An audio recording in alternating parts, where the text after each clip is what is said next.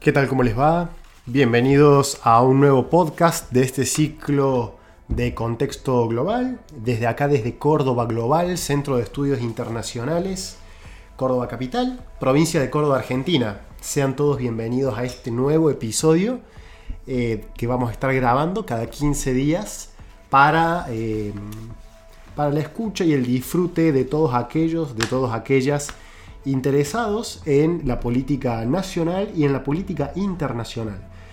En nuestros podcasts vamos a ir analizando eh, no temas de coyuntura, sino temas estratégicos, ¿no? que se expanden a lo largo del tiempo y que son necesarios entenderlos para comprender la dinámica y los rumbos de la política nacional e internacional. Bueno, antes de comenzar quería recordarles que eh, Córdoba Global, el Centro de Estudios Internacionales, brinda capacitaciones en política internacional eh, de una excelente calidad y, muy recomendados, profesionales muy capacitados y preparados, eh, que brindan todas las herramientas y conocimientos necesarios para aprender a analizar, entender, de alguna forma enfocar de, de una forma analítica esta dinámica tan compleja y turbulenta que es la política internacional.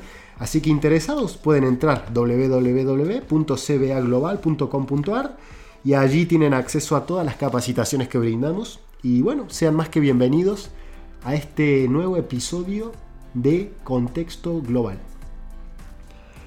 Les habla José Ignacio Moyano, miembro de este equipo, y hoy vamos a tocar un tema de política internacional. El anterior fue de política nacional, hoy vamos a salir hacia afuera, ¿no? Y nos vamos a ubicar en el extremo oriental. Vamos a tocar hoy el tema de la crisis de Taiwán, Estados Unidos y China. Para comprender bien esto hay que pararnos en los inicios del siglo XX, la década del 10, la década del 20.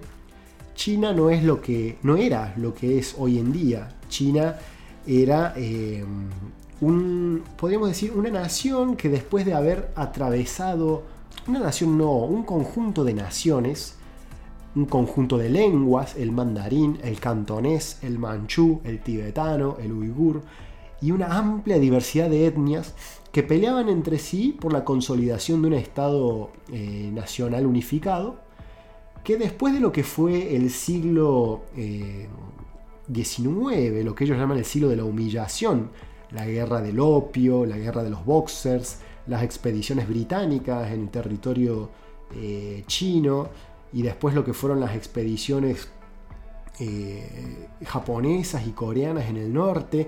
China llamó el siglo XIX el siglo de la humillación. Pero ya entrando en el siglo XX empiezan a aparecer em, movimientos políticos organizados con el objetivo de unificar todas estas naciones bajo un mismo Estado-nación. Y acá, ¿por qué empezamos a hablar con China? Porque no podemos entender Taiwán si no arrancamos desde acá. Verán que el final del recorrido vamos a, se va a entender todo. En este tiempo es cuando aparece un partido político nacionalista llamado el Kuomintang, eh, liderado por la personalidad fuerte de Sun Yat-sen, para este tiempo, estamos hablando de la temprana década de los 20, eh, China estaba dividida entre varios señores de la guerra que se disputaban entre sí eh, el dominio territorial de lo que hoy es el, el, espacio geográfico de China. Y como se sabe en política, cuando no hay orden, eh, orden político, los territorios en disputa son muy proclives a ser adueñados por fuerzas de afuera, ¿no? Entonces China era un territorio fragmentado, atomizado en distintas eh, fuerzas que peleaban entre sí y rodeado de potencias extranjeras como el Japón o como eh, potencias europeas que aprovechaban esta situación de inestabilidad para eh, incursionar dentro del territorio chino. Cuando muere Sun Yat-sen, que es esta personalidad fundadora y comandante del Kuomintang en sus primeros años, el Partido Nacionalista, que a partir de ahora vamos a decir el Kuomintang es el Partido Nacionalista, pasaría a ser comandado por el general Chiang Kai-shek, ¿no? Para este entonces, eh, en otra parte del mundo, estaba recién nacida la Unión de Repúblicas Socialistas Soviéticas y Recordemos que la Unión Soviética tenía una agenda internacional eh, que se debatió entre trotskismo y estalinismo, con sus diferencias que no vienen en este caso, pero una bandera fue la de apoyar los distintos movimientos comunistas en, eh, en todo el globo, y China no fue la excepción. Eh, la recién nacida Unión Soviética comienza a apoyar al Partido Comunista Chino con la intención de unificar a toda China bajo el comunismo. Entonces fíjense cómo acá en China nace, ya para la década del 20, la tardía década del 20, nace un, mejor dicho, el conflicto por el control del territorio chino ya existía entre antes, pero las distintas facciones empiezan a decantar en dos bloques que podríamos llamar el conflicto nacionalistas versus comunistas, ¿no? Los comunistas apoyados por la Unión Soviética y ubicados en la zona norte de, de China, conocida como Manchuria. Manchuria es esa región del noreste de China, con una geografía muy parecida a la Siberia de Rusia, ubicada en la confluencia de los ríos Amur y Usuri, en el extremo oriente siberiano.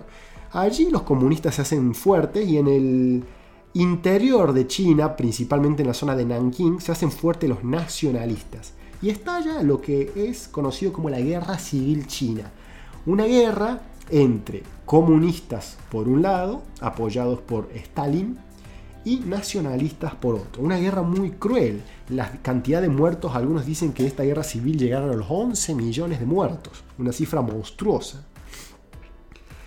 Más adelante, sobre esta guerra civil va a acontecer otra tragedia más. Recordemos que la debilidad política interna, eh, de alguna forma podríamos decir que eh, alienta la intervención extranjera, le da incentivos y en 1936-37, mientras en España estallaba la guerra civil española y los italianos conquistaban Abisinia, los japoneses eh, invadieron Corea y Manchuria.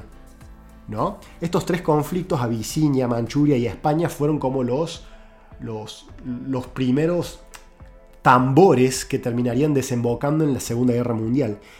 Y al invadir Manchuria, los japoneses fundan un estado títere llamado Manchukuo, en territorio comunista e inicia la guerra sino-japonesa. La guerra sino-japonesa también fue muy cruel, se calculan 21 millones de muertos. ¿Y qué va a hacer esta guerra? ¿Qué es lo que va a tener de particular? Que los comunistas y los nacionalistas se unen para expulsar a los japoneses. A ver, dos enemigos que tenían un proyecto de China distinto van a unirse para pelear contra los japoneses mientras que la Unión Soviética sigue apoyando a los chinos comunistas y Estados Unidos apoyan a la China de Chiang Kai-shek, enviando armas. Se hicieron famosos los tigres voladores, estos pilotos chinos que piloteaban, valga la redundancia, los cazas P-40 que Estados Unidos les proporcionaba.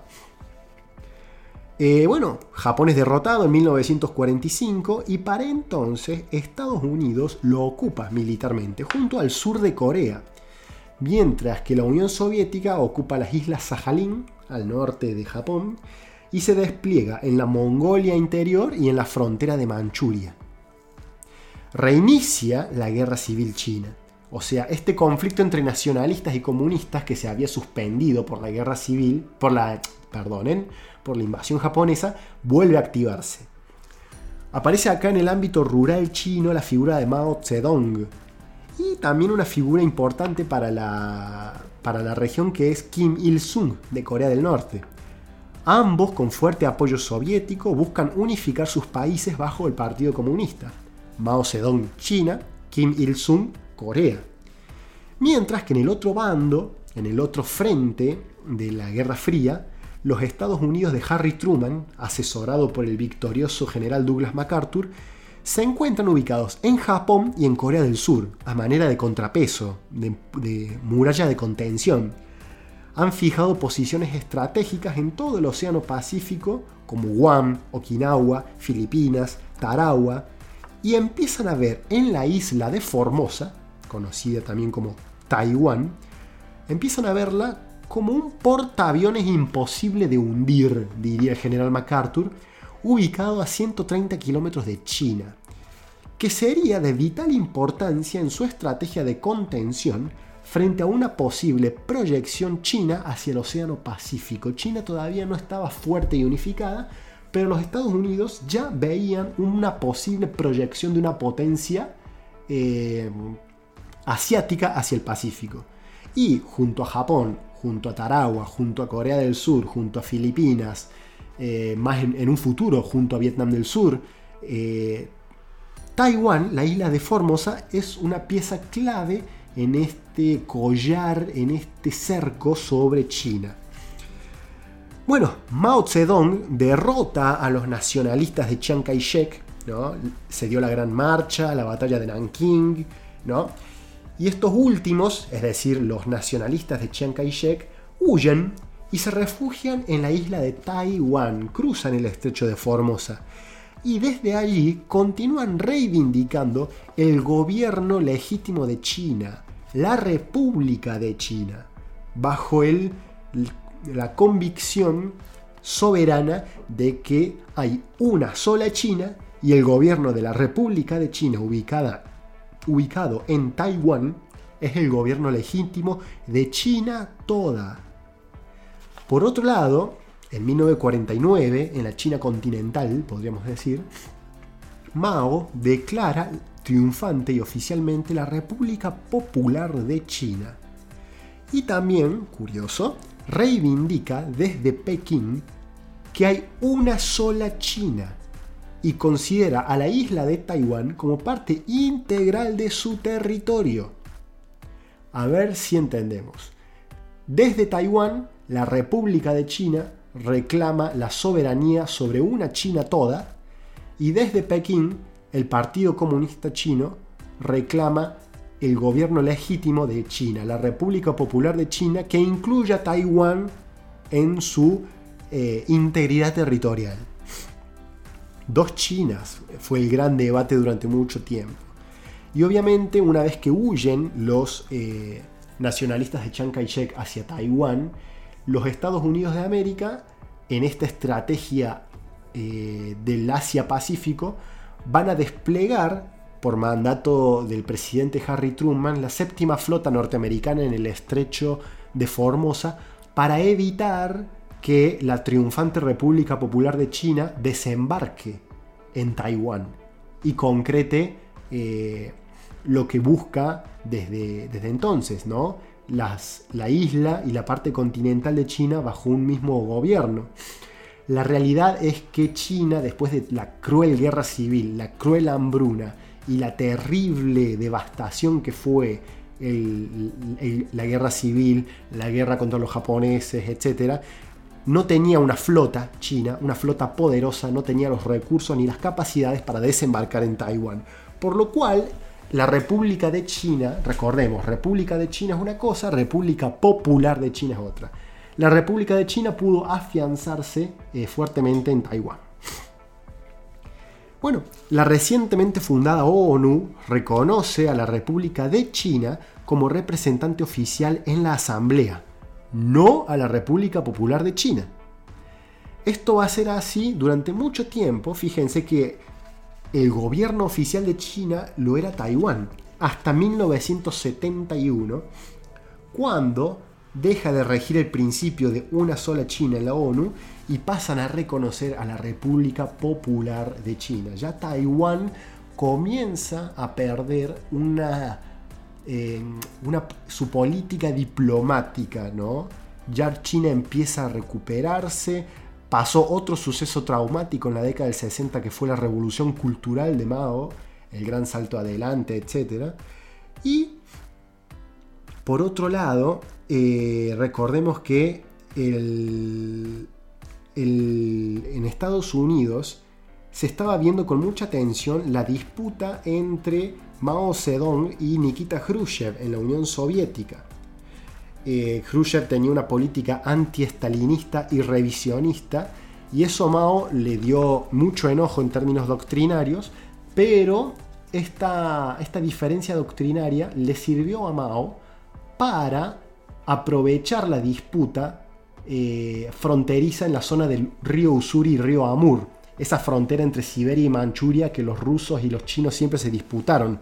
Viendo eso, es que en el 72 y en el 73, Richard Nixon y Henry Kissinger viajan a la República Popular de China y reconocen oficialmente al gobierno de Pekín con el fin de fracturar el Heartland, vamos a decirlo de vuelta, el Heartland asiático, con el fin de fracturar el bloque chino-soviético en dos.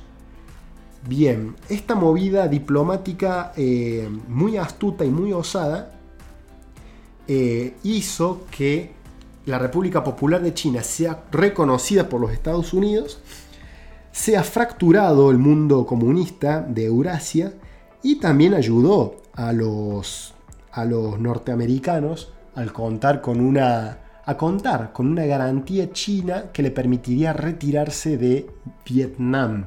Los norteamericanos creían que arreglando con China ellos se iban a poder retirar de Vietnam del sur sin que Vietnam del norte invada el sur. Bueno, la cuestión es que los norteamericanos se retiraron y Vietnam del norte tenía su agenda propia. Ahí hubo una miopía norteamericana de creer que Vietnam del norte era un títere eh, de China y la verdad es que Vietnam del Norte se manejaba con una independencia increíble. Y bueno, eh, Vietnam del Norte termina conquistando Vietnam del Sur en el 75. Y eh, bueno, más adelante en el 79 los chinos van a invadirlo en el conflicto camboyano. Pero bueno, cuestión.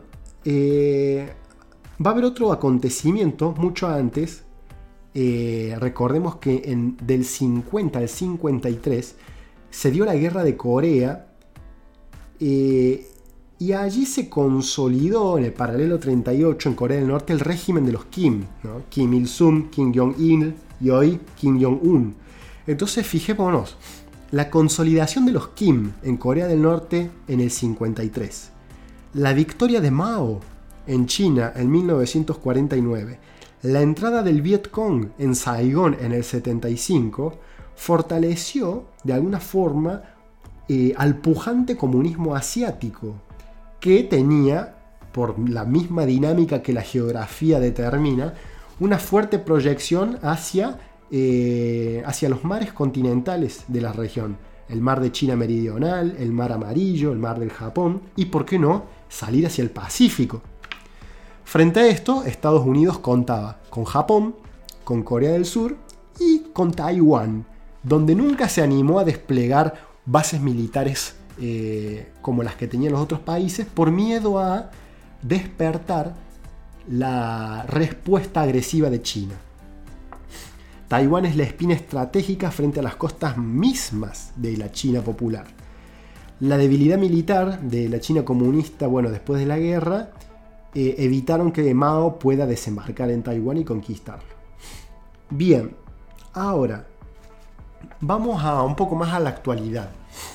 Vemos que de esta forma la isla de Taiwán pasó a desarrollar una vida política, económica y social totalmente independiente de la República Popular de China, a pesar de que se considera eh, el legítimo gobierno de China toda. Taiwán sigue reclamando su gobierno sobre toda China hasta el día de hoy, a pesar de que va perdiendo fuertes apoyos diplomáticos en el mundo. Hoy en día casi todos los países, no recuerdo bien la cantidad eh, de países que todavía no lo hacen, pero la gran mayoría ya reconocen a la República Popular de China como el gobierno oficial eh, de China y con asiento en la ONU. Y a Taiwán se le da otro. Sin embargo, ¿qué es lo que hay que recalcar acá? Que China, me refiero a la República Popular de China, nunca renunció y lo tiene expresamente eh, demostrado en sus comunicados oficiales, en sus comunicados de gobierno, nunca renunció a su voluntad de algún día recuperar la soberanía sobre el, suelo taiwanés. Lo considera parte integral de su territorio. ¿No?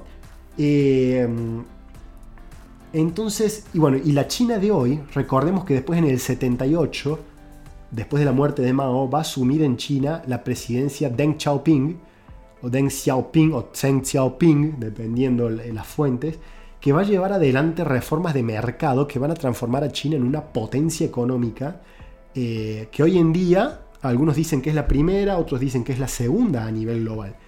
Y va a poder empezar a construir un poder militar impresionante. China hoy cuenta con una flota de mar, una armada, la Armada de la República Popular de China, sumamente poderosa. Están construyendo su cuarto portaaviones. Están construyendo buques de desembarco, fragatas misilísticas, corbetas misilísticas, portahelicópteros. A ver, ¿a qué voy con esto? Que la China de hoy tiene las capacidades navales para proyectar su poder en el océano la China de Mao no podía. Por eso Taiwán se salvó, en cierto sentido, por la protección norteamericana y por la incapacidad de China después de la guerra civil.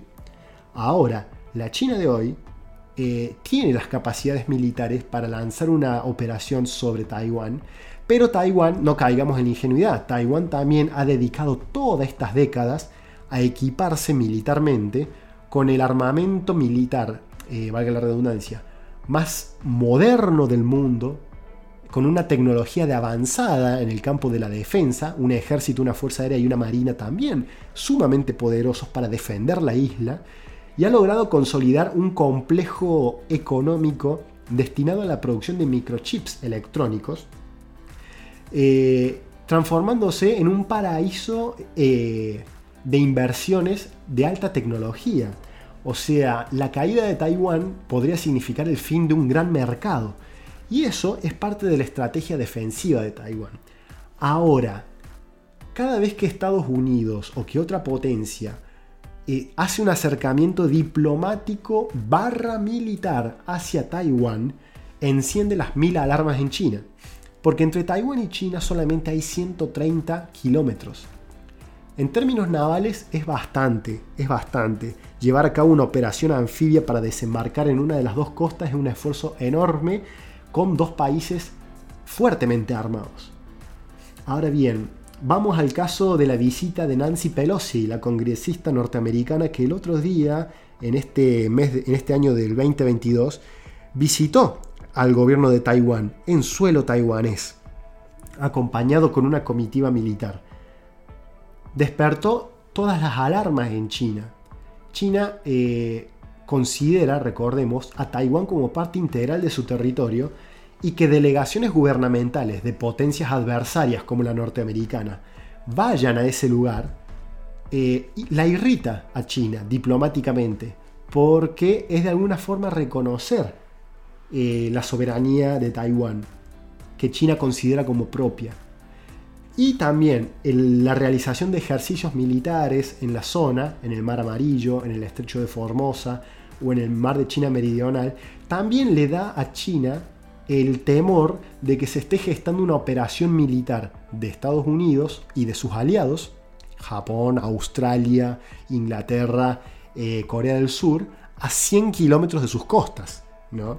Entonces es una zona muy, muy candente en donde un error de cálculo, un error de incompetencia puede desencadenar una cadena de imprevistos que podría derivar eh, en, en, algo bastante desagradable. Recordemos que China y Estados Unidos son las dos potencias militares más grandes del mundo, ambas potencias nucleares, y después tenemos a una China que considera que Taiwán es parte integral e indivisible de su territorio y Taiwán considera que China entera es parte integral de la República de China.